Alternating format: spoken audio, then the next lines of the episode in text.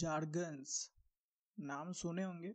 अगर ये वर्ड नहीं सुने हैं तो आज हम लोग इसी पे बात करेंगे। हम लोग लास्ट एपिसोड में बात किए थे स्टॉक ब्रोकर के बारे में एंड स्टॉक ब्रोकर क्या होते हैं कितने टाइप के होते हैं and settlement process stock market में कैसे होता है। सो so, आज हम लोग बात करेंगे जार्गन्स के बारे में एंड ये हम लोग को पता क्यों होना चाहिए। सो so, स्टार्ट करें? कर देते हैं।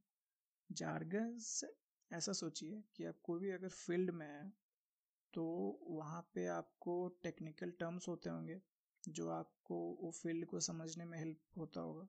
जैसे हम लोग अपना रियल लाइफ में कितना टेक्निकल टर्म्स यूज़ करते हैं। जैसे अगर बोलते हैं हम लोग कि एक मतलब जैसे अगर हम लोग को कुछ खरीदना है तो एक किलो, आधा किलो, ये सब एक तरह से टेक्निकल टर्म मान लेते हैं हम लोग। तो जार्गन्स क्या हो गया? जार्गन्स को आप एक तरह से ऐसा मान सकते हैं कि एक बकेट है। एंड बकेट में बहुत सारा टेक्निकल टर्म्स हो गया। तो वैसा। तो स्टॉक मार्केट में भी बहुत सारा टेक्निकल टर्म्स होता होगा। तो हम लोग को इसके बारे में पता क्यों होना चाहिए? अगर हम लोग स्टॉक मार्केट में एंट्री कर रहे हैं तो हम लोग को वहाँ पर क्या क्या टर्म यूज़ होता है? अगर हम लोग को ये पता होगा तो हम लोग को ज़्यादा अच्छे से समझ आएगा। अगर कोई एक्सपर्ट उसमें, उसके बारे में बता रहा है तो। मानते हैं ना? जैसे अगर आप, अगर कोई बोल दिया कि, अगर कोई एक्सपर्ट बोल रहा है कि कल इंट्राडे खेलो, इस पे बेस्ट रहेगा। बट आपको इंट्राडे का मतलब ही पता नहीं है। तो आप कैसे खेलेंगे? क्या फ़ायदा होगा? इसीलिए हम लोग को स्टॉक मार्केट में कुछ कुछ टेक्निकल टर्म्स के बारे में पता होना चाहिए। अब क्या क्या हो गया? जैसे स्टॉक मार्केट में बाय होता है। मतलब बाय मतलब कि हम लोग स्टॉक को बाय करते हैं। मतलब हम लोग पैसा इन्वेस्ट कर पैसा इन्वेस्ट हम लोग सेल में भी करेंगे, बाय में भी करेंगे। हम आगे बताते हैं कैसे। तो बाय मतलब कि आप स्टॉक बाय कर रहे हैं, फिर सेल मतलब कि आप जो पहले से खरीदे आप उसको बेच रहे हैं। फिर इंट्राडे होता है। इंट्राडे मतलब हुआ, जैसे आप स्टॉक मार्केट में अगर आपको इन्वेस्ट करना है तो आप एक घंटा, एक मिनट, एक दिन दस दिन, एक साल, दस साल, जितना चाहे उतना टाइम तक आप इन्वेस्ट कर सकते तो इंट्राडे हो गया कि आप उसी दिन खरीदे एंड उसी दिन बेच भी दिए तो उसको इंट्राडे बोलते हैं।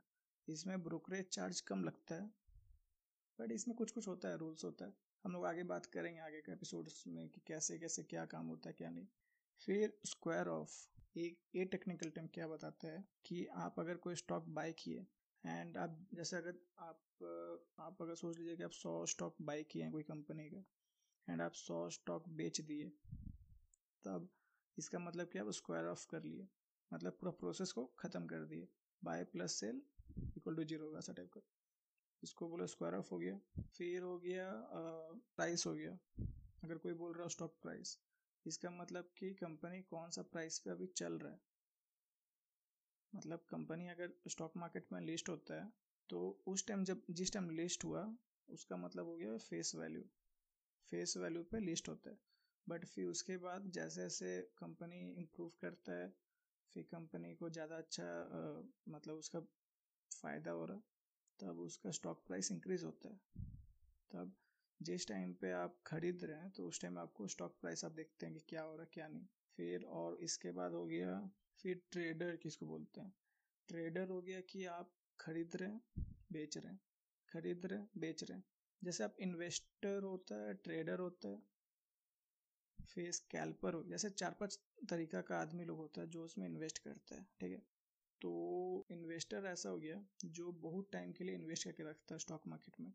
फिर ट्रेडर ये हो गया कि जो खरीदता है, बेचता है, खरीदता है, बेचता है। फिर स्कैल्पर ये हो गया कि वो क्या करता है? कि बहुत क्वांटिटी में स्टॉक ले लिया, ठीक है? अब आप ऐसा सोचिए आप कोई स्टॉक को बहुत क्वांटिटी में ले लिए और हल्का से भी ऊपर गया तो आप बेच देंगे तो आपको फ़ायदा बहुत होगा ना? क्योंकि क्वांटिटी बहुत है तो स्कैल्पर यही करता है।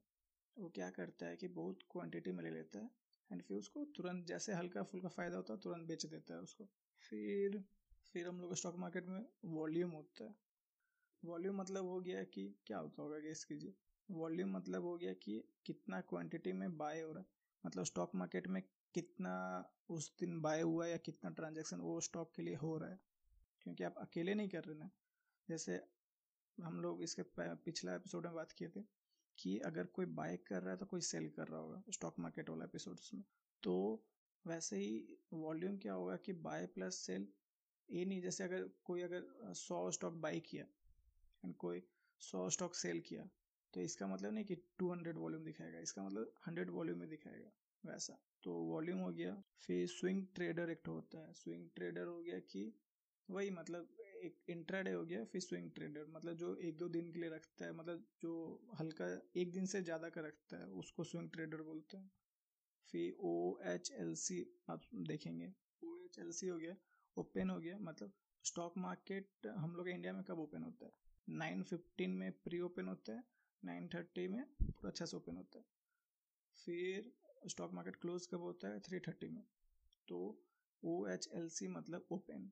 मतलब जब नाइन थर्टी में स्टॉक मार्केट ओपन हुआ तो किस प्राइस पे ओपन हुआ? क्लोज मतलब कि स्टॉक मार्केट जब थ्री थर्टी में क्लोज हुआ तो किस आ, किस प्राइस में क्लोज हुआ? ओ और सी का मतलब हो गया एच और एल का मतलब होता है हाई और लो। मतलब वो उतना टाइम के बीच में स्टॉक वो स्टॉक कितना हाई तक पहुँचा। मतलब एग्जांपल कि अगर स्टॉक अगर सोच लीजिए पाँच रुपये में ओपन हुआ, ठीक है? एंड सात रुपये में क्लोज हो गया, ठीक है? तो ओपन होगा फाइव क्लोज होगा सेवन बट ऐसा सोचे कि हाई ओम बनाया उस दिन एट का तो एच हो जाएगा एट एंड लो सोचिए कि लो फोर का बनाया तो एल हो जाएगा फोर अच्छा सोचिएगा, समझ आएगा।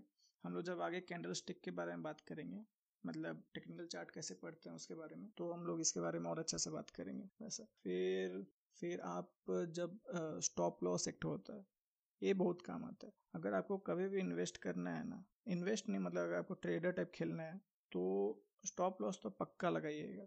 स्टॉप लॉस क्या होगा कि जैसे आप टारगेट टारगेट क्या होगा? जैसे आप स्टॉक बाई किए तो टारगेट होगा कि आप कितना तक देख रहे मतलब स्टॉक आप सोच रहे कि ऊपर जाएगा, ठीक है? तो आप एक टारगेट सेट करते हैं कि इतना पे जाएगा तो हम उसको सेल कर देंगे। वो हो गया टारगेट फिर स्टॉप लॉस क्या हुआ कि आप एक नीचे का सोचते हैं कि अगर जैसा हम सोचें ऊपर नहीं गया स्टॉक नीचे चल गया तो हम कितना घाटा सह सकते इसीलिए हम लोग स्टॉप लॉस लगाते हैं। ऐसा होना, हम लोग मानते हैं कि मतलब अच्छा रहता है कि टारगेट बाय स्टॉप लॉस का रेशियो 1.5 या 2 से ऊपर होना चाहिए, ज़्यादा अच्छा रहता है। वैसा। ये हो गया। फिर स्टॉप लॉस हो गया हम लोग का। फिर हम लोग क्या करते हैं, जैसे अगर आपको लग रहा है कि आपका स्टॉक का प्राइस गिरने वाला है, ठीक है? तो स्टॉक मार्केट में आप ऐसा कर सकते हैं। जैसे आपको लग रहा है कि स्टॉक मार्केट गिरने वाला है तो आप पहले से उसको सेल कर दे रहे हैं। ये सोच के कि नीचे गिरेगा तो हम बाई कर लेंगे। हल्का ट्रिकी है, इसको समझिएगा। मतलब ऐसा सोचिए कि अब ये स्टॉक प्राइस हंड्रेड रुपीज़ में चल रहा है, ठीक है? एंड आपको पता है कि ये स्टॉक प्राइस नीचे जाएगा मतलब नाइन्टी या एट्टी रुपीज़ तक जाएगा।